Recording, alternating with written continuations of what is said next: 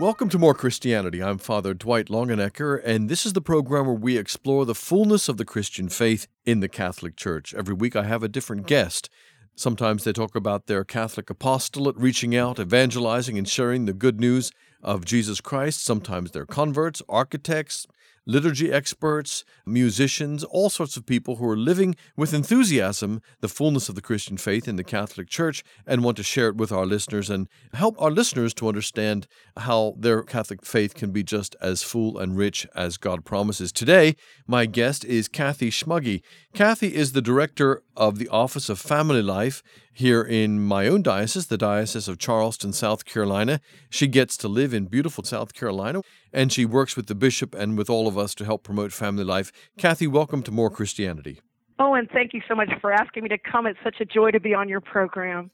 Kathy, you are one of those diocesan bureaucrats, as we say, one of those people who have a, an office in the in the chancery, and you're busy doing good work for the diocese. But you know, some people in the Catholic Church say, "Oh, you know, we have too many of these diocesan bureaucrats. What do they do all the time? They're pencil pushers. You know, they sit at a desk and create more paperwork for everybody to deal with. Is that true? Is that what you do?" actually, that just couldn't be farther away from the truth of at least what our office and family life does. For one thing, I would have to say that my office is really a mobile unit. It's a computer that can hook up to a modem and pretty much be able to travel around the states. I guess I'm a coach at heart, and one of the things that being a diocesan leader allows me to pull everyone together from different regions and also, you know, be that cheerleader and also share ideas from one region to the other. So it really is beneficial to kind of have somebody to lead and to exchange ideas with and have that common touchstone, if you will, for a particular topic. And family life in the Diocese of Charleston is a very comprehensive organization. Well, we hear director of the Office of Family Life, and we hear you say it's comprehensive. Let's be more specific and tell the listeners what particular kind of projects, what particular things that a diocesan Office of Family Life might actually get involved in. Well, you will see that it may differ from one diocese to the next. In our diocese, we have it combined with all the respect life issues along with the family life. So it makes it a pretty full umbrella. We take care of post abortion ministry. We do natural family planning, the teaching of it, and the promoting of natural family planning. We do marriage preparation, marriage enrichment. We work with a lot of areas that fall under the family, chastity education, all of that just falls under our office. How to make families strong. Exactly. And we rely on your office to help us to do that, to build up our families. One of the things which is most broken in our society are our families, our marriages. What are the particular things that you can do also to assist pastors and assist those in the diocese in the area of supporting those in marriages? Well, one of the main things that we do is we work with the national organizations, and one being the Worldwide Marriage Encounter as being one of our enrichment programs. With marriage preparation, the diocese uses several programs. Now, pastors can choose whatever program they would like, but we have the ones that we support and that we help do in services to make sure that teams are trained. So we use several national programs as well as um, some that we're developing as we speak. There's just so much changing. You know, I think the entire country is sensing this need to get more proactive in the marriage preparation so that we have uh, strong marriages on the front lines. Kathy, one of the things which Catholics are very often blamed for is that in this area of marriage, sexuality, family life, that Catholics are perceived as being just negative, having a big ruler in our hand and going around and scolding people and saying, you mustn't do this, you mustn't do that, we're against this, we're against that. In fact, marriage is one of the most beautiful gifts that God has given the human race. We value it as a sacrament, a way to draw us closer to God, a way that God's grace is communicated to us. So, how do we get the message across that the only reason we're opposed to pornography and divorce and adultery and child abuse and all these things the only reason we're opposed to all these things is because we're for marriage. And these are things which attack marriage. Is this one of the messages you're trying to communicate? Absolutely. I believe in a positive message. Uh, like even chastity, chastity's not a no, but it's a yes to God's plan. Mm-hmm. Marriage, as the church describes marriage, is where we have the greatest respect for the relationship between men and women and res- and respecting the marital embrace as it was meant to be by God's design. And it's the only way to true happiness. So when I'm talking about the church's teaching, I like to guide people to the fact that God created us to be happy and we're happy following his plan and the Catholic Church will lead you to that fulfillment and that happiness. Not that everything's going to be perfect, not that we're going to not have some suffering, because that's part of the human condition, but that God will give us all the grace to get through it and to embrace and have joy in that daily life. One of the things as a pastor, which I find most heartbreaking, is when a husband or a wife intentionally set out to break their marriage. We understand marriages break down sometimes through disagreements, through unfaithfulness, for all sorts of reasons. And when they break down almost by accident, you know, one has that much more sympathy and compassion.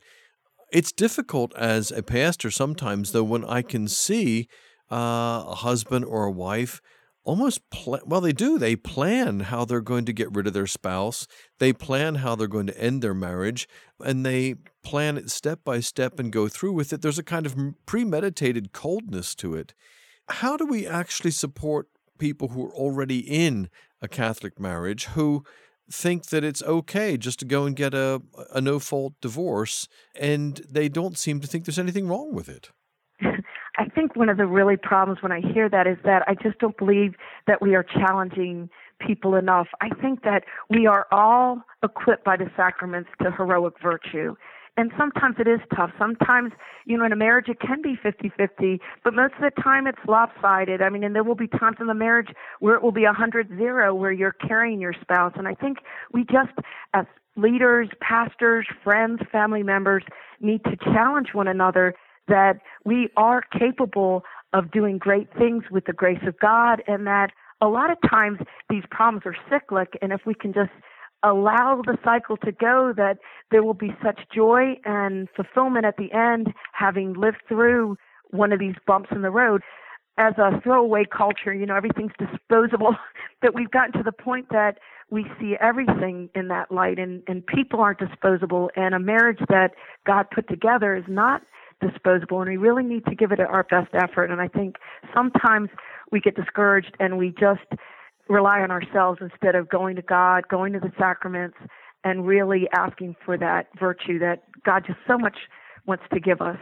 And what's most frustrating, I find, is that very often the person will be planning the, the divorce and, and, and will spend a long time, much more time planning the divorce and going through with it, putting more work into that than they're putting into, into their marriage. So often I find that process is is being gone through by a couple just at the very point where you want to say to them, you know, we know it's hard right now. We know it's difficult, but from our own experience, you're right on the edge of a breakthrough. If you could only see it, you're right on the edge of, of actually coming into something good here. So, so hang on tight and don't give up so soon. And you're right, our society treats it all as a as a throwaway culture. And if you're tired of a marriage, get out of it if you want to. So, is there any way that uh, using the actual vows of the marriage ceremony, couples should be reminded of the serious vows they took before God? I'd like to use an analogy that comes from theology of the body that equates the marriage vow to how God loves. And we're called as Catholics, as Christians, as people of God, sons and daughters, adopted sons and daughters of God, to love as God loves. That's what our calling is. And so part of that love is shown as being full.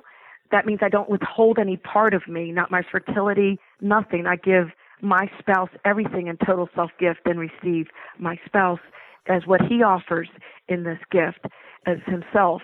And we also see this free, that it's not coerced, that it's faithful. You know, we don't give up on it. We don't add partners, whether it be through infidelity in person or through pornography, that we're faithful to the spouse that we gave those vows to. And that's God's faithful to us. So there's such great analogies between those ways in which God shows his love to us and how we're supposed to mimic it as married couples.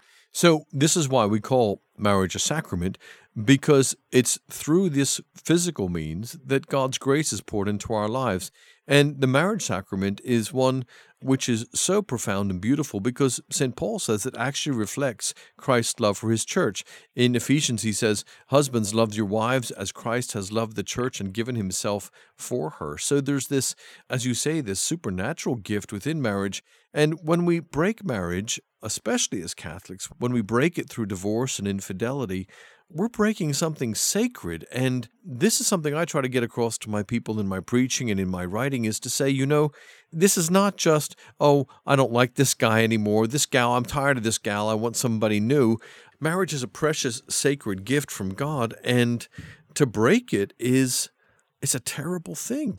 I sometimes say, look, if you go to church, would you go up to the communion elements, to the precious blood and the body of Christ? Would you take those and, and spit on them and throw them out door, door and trample on them? And people are shocked and say, oh, no, Father, I would never do that. And I want to say, well, then why are you trampling on the sacrament of marriage? You're listening to More Christianity. I'm Father Dwight Longenecker. This is the program where we explore the fullness of the Christian faith in the Catholic Church. Why not go over and visit my website, dwightlongenecker.com? From there, you can connect with my blog, which I update daily, and follow my writings. You can be in touch. You can also connect through to listen to the archived programs of this radio show, More Christianity. You can browse my books. Go and visit dwightlongenecker.com for more information. Today, my guest is Kathy Schmugge, the director of the Office of Family Life in the Diocese of Charleston. Kathy, in the first part of the show, we were talking about the importance of marriage as a sacrament and how terrible it is when we trample on marriage through divorce and infidelity and other means of despising marriage and saying we're actually trampling on and breaking a, a sacred and a precious gift from God. You know, one of the beautiful things about marriage, which our society is also forgetting, is that by its very nature, marriage draws us into a family. The husband and the wife both come from a family, and as they come together, it's God's plan to bless that union with the gift of new life. Catholics are pro life. Catholics are in favor of human life from conception to natural death. Just today, here in my ministry, before I've come to the studio, I went to the hospital and said prayers of passing for a man of 93 who's at the end of his natural life. And when I'm done here the, in the studio, I'm going to visit another hospital to go and see little baby Sean, who's just this very day started his life. And what a joy it is to be able to be there at the beginning and the end and all through life. One of these great gifts, as I said, is the gift of children. What does the Office of Family Life, Kathy, do both to nurture the pro life cause but also to support our children? That's a big question because that's such a big part of the work of family life. Certainly, we view life as that very first and precious gift that God gives, and then certainly it is sacred from the moment of conception until natural death. So there's various programs that we do, kind of hitting the different groups. We have worked with the youth ministry office to try and do two events in two different regions to gather the youth up and to educate and to invigorate and to teach them about that preciousness of life. We uh, have a very strong natural family planning program which allows couples to, through understanding the fertility, learn and, and appreciate that special gift that God has given men and women it's just a wonderful thing to be Catholic, to be in a faith that sees the gift of children, sees the gift of motherhood and fatherhood. Another thing that we will be doing our second year is a mass for expectant parents. And this is where the bishop will take one region, but the pastors can do it too at any time and do a blessing of the, the young families as they go on with their pregnancy. So it's one of the things that we do to celebrate as a church with the bishop, you know, this this beautiful gift of life and to see our church continue to grow with each new generation. Children are most secure within the traditional family. All of the psychological surveys, all of the results and studies that have been done have shown this time and time again that a boy and a girl need a mom and a dad. And they need a mom and a dad there for the health of their psychological development, the health of their physical development, the health of their spiritual development. As a priest, one of the things which really interests me is the relationship of a child to the father and how that changes through the years and how the father's role is important, not just in the early years, but also especially at adolescence and even in early adulthood. The father is a, a great bedrock for a child. And in looking at people's spiritual lives, have you also seen, Kathy, that very often a person's relationship with their father can affect their spiritual life and their ability to have a strong relationship with God the Father? Oh, I see that very clearly. It's it's funny because I just taught confirmation this Sunday and literally showed had the the youth list characteristics that they liked about their father and then put another side of the chalkboard God and just showing them how a parent in their best light really does mirror God the Father.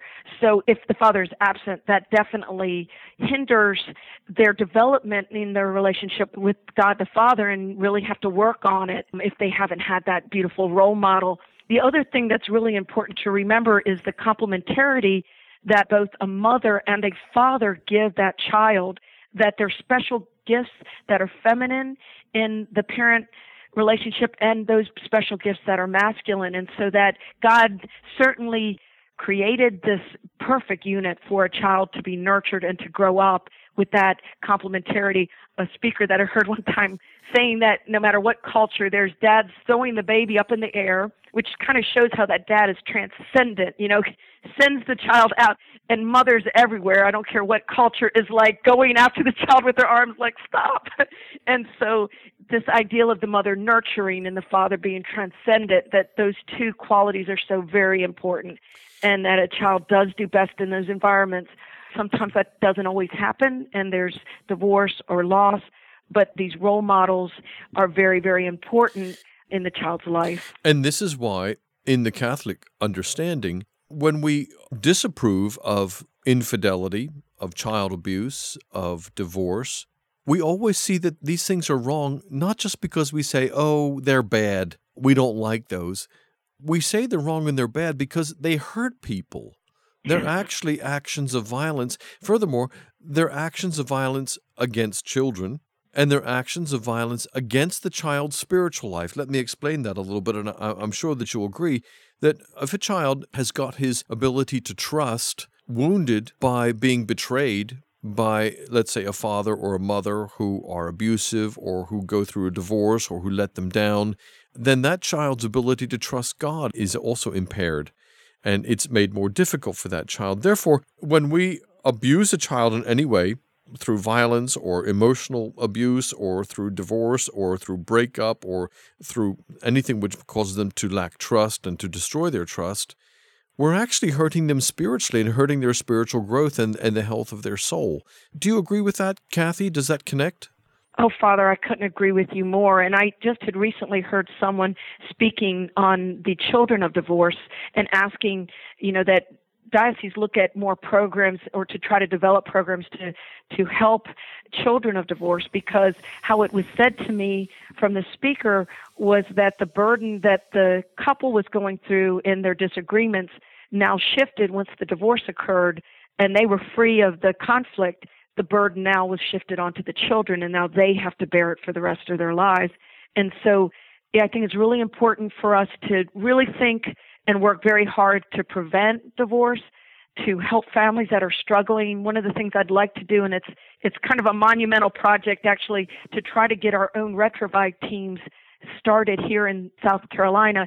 Retrouvaille is a program that deals and helps with couples that are really struggling in marriage near breakup, and it's often referred to as the last resort of trying to mend fences or see if there's any hope or to at least have amicable relationships between the husband and wife in the conflict. So we really like to see doing more with that and also more outreach to children of divorce because it is such a horrible burden. And then, you know, you mentioned other violence like physical violence, abuse, and all that certainly is a heavy cross. One of the things that we see is a lot of connection between post abortion syndrome a lot of the women that we talk to have suffered abuse earlier.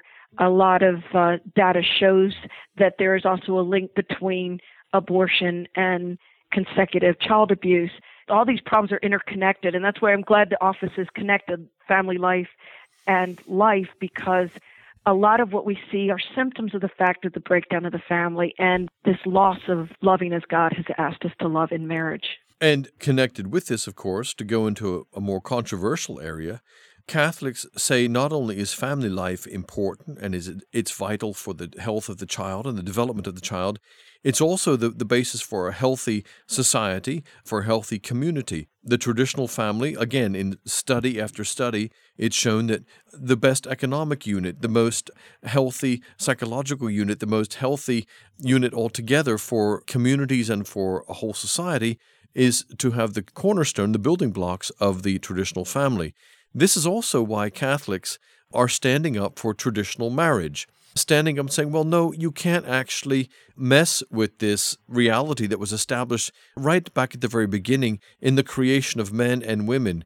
At the very beginning, God put man and woman together in marriage for the good of the human race. And therefore, this is why Catholics insist and say we can't condone the idea of same sex marriage. While we might recognize the goodness of certain people and individuals, we say it's not your right to change this basic foundation principle of the human race. Is your office, Kathy, involved in, in that debate at all? Yes, we've been a little bit involved in it in various ways, certainly by endorsing programs like Family Honor that help families at the beginning discuss what God's plan for marriage is in the beginning because when you lay out the plan, then it's less likely that you'll get confused I think a lot of what we see in this entire debate with same sex marriage is a loss of understanding of what intimacy is and trying to make friendships into things that are sexual and a lot of confusion in terms of uh, what to do with attractions. We are all not free to act out sexually with those who we may be attracted to or not attracted to. We have to show that kind of restraint and uh, respect for the marital act and what its purpose is, not separating the unitive and procreative meaning of the marital act. And so I think there's a lot of confusion going on, and I think that we need to do a lot more work in fostering healthy friendships and, again, propelling that idea that a child does better with a mother and a father. And that's not something that comes through the Catholic Church only, but through secular research. God's ways always are logical and smart, and we've got the data to prove it, but also that a child has a right to a mother and a father for those same reasons I gave earlier that beautiful complementarity of what a mother brings to that child and what unique gifts the father brings to that child in relationship. I'm talking to Kathy Schmugge, the director of the Office of Family Life in the Diocese of Charleston. I'm Father Dwight Longenecker, and you're listening to More Christianity, the program where we explore the fullness of the Christian faith in the Catholic Church. Kathy, I'm going to touch on another topic here, which is controversial. We can't be talking about protecting children and the evils of child abuse and betraying trust without actually mentioning this great scourge and sadness in our own church. This made the headlines over the last 10 or 12 years of priestly child abuse. You know, I'm saddened as a Catholic priest myself that so often a very few of us who are obviously sick and twisted personalities get all the headlines for the terrible things that they've been doing. Also, I'm a bit saddened that the great efforts that we've made to protect children and keep children from child abuse are very largely neglected by the mainstream media. Can you share with our listeners for just a minute the process that we have in the Diocese of Charleston, in which all of the American dioceses have for the protection of our children? Yes, in the Diocese of Charleston, and most all dioceses use the Virtus program, and it's very comprehensive. The screening, the training, it's ongoing from my knowledge, other groups are now coming to us to ask us how we've made such great strides and really made this topic come to the forefront because certainly we're not in the majority and it's such a small, small, minuscule population of the priests that have been involved in this. But by it being exposed by the secular media, a good has come out, and that is that the evils of sexual abuse have come out, and certainly we have developed checks and balances that have made our children safer all around. So I think the Catholic Church does often get the bad press in the secular media, and that's why it's so great to have programs like yours and to have the Catholic radio to uh, allow us a voice, but that we're making great strides. And I think the fact that this scourge has come to light will save so many, and that's what we have to focus on. And to be specific, you mentioned the Virtus program. What that really means in actual fact is that every single person in the Catholic Church who will be working with children or young people have to go through a screening process and a training program to be certified to be able to do that work. Every priest, every teacher, male, female, every youth worker, every CCD teacher. The program really is comprehensive, and we go to a lot of extra trouble in our parishes and our schools and across the diocese, and indeed across the whole Catholic Church in the United States and in England and elsewhere around the world to make sure, as much as possible, our children are kept safe. Someone said recently, the safest place for a child to be nowadays is in the Catholic Church. Is that your experience? It absolutely has been my experience because it is so comprehensive. And I have to say, I would like to see more people take the program, not just those who are working in the church, but every parent, because I do remember the first time I went through the initial program and how eye opening it was for me, because we have to remember the first line of defense will always be the parents. But yes, the Catholic Church has been such a model, although sometimes, like you say, it can be rather burdensome. It's so worth it because we know that our children are safe and we can have confidence in those who are working with our children in the different ministries. The last thing I'd like to say, Kathy, about your work is there's always a spiritual dimension to all the work we do as Catholics because we're spiritual beings. And I'm encouraged in thinking about family life, the role of the father, the role of the mother in nurturing our children, that God Himself came in the form of a man as Jesus Christ and chose to come into the heart of a human family. One of my favorite paintings is the Earthly Trinity, which is by the Spanish painter Murillo. And it shows there God the Father above and the Holy Spirit looking down on the Lord Jesus. And on either side of the Lord Jesus is St. Joseph and the Blessed Mother. So the Holy Family on earth shows us a little picture of the Holy Trinity in heaven. Thank you very much, Kathy Schmugge, Director of the Office of Family Life in the Diocese of Charleston. I'm Father Dwight Longenecker. You've been listening to More Christianity.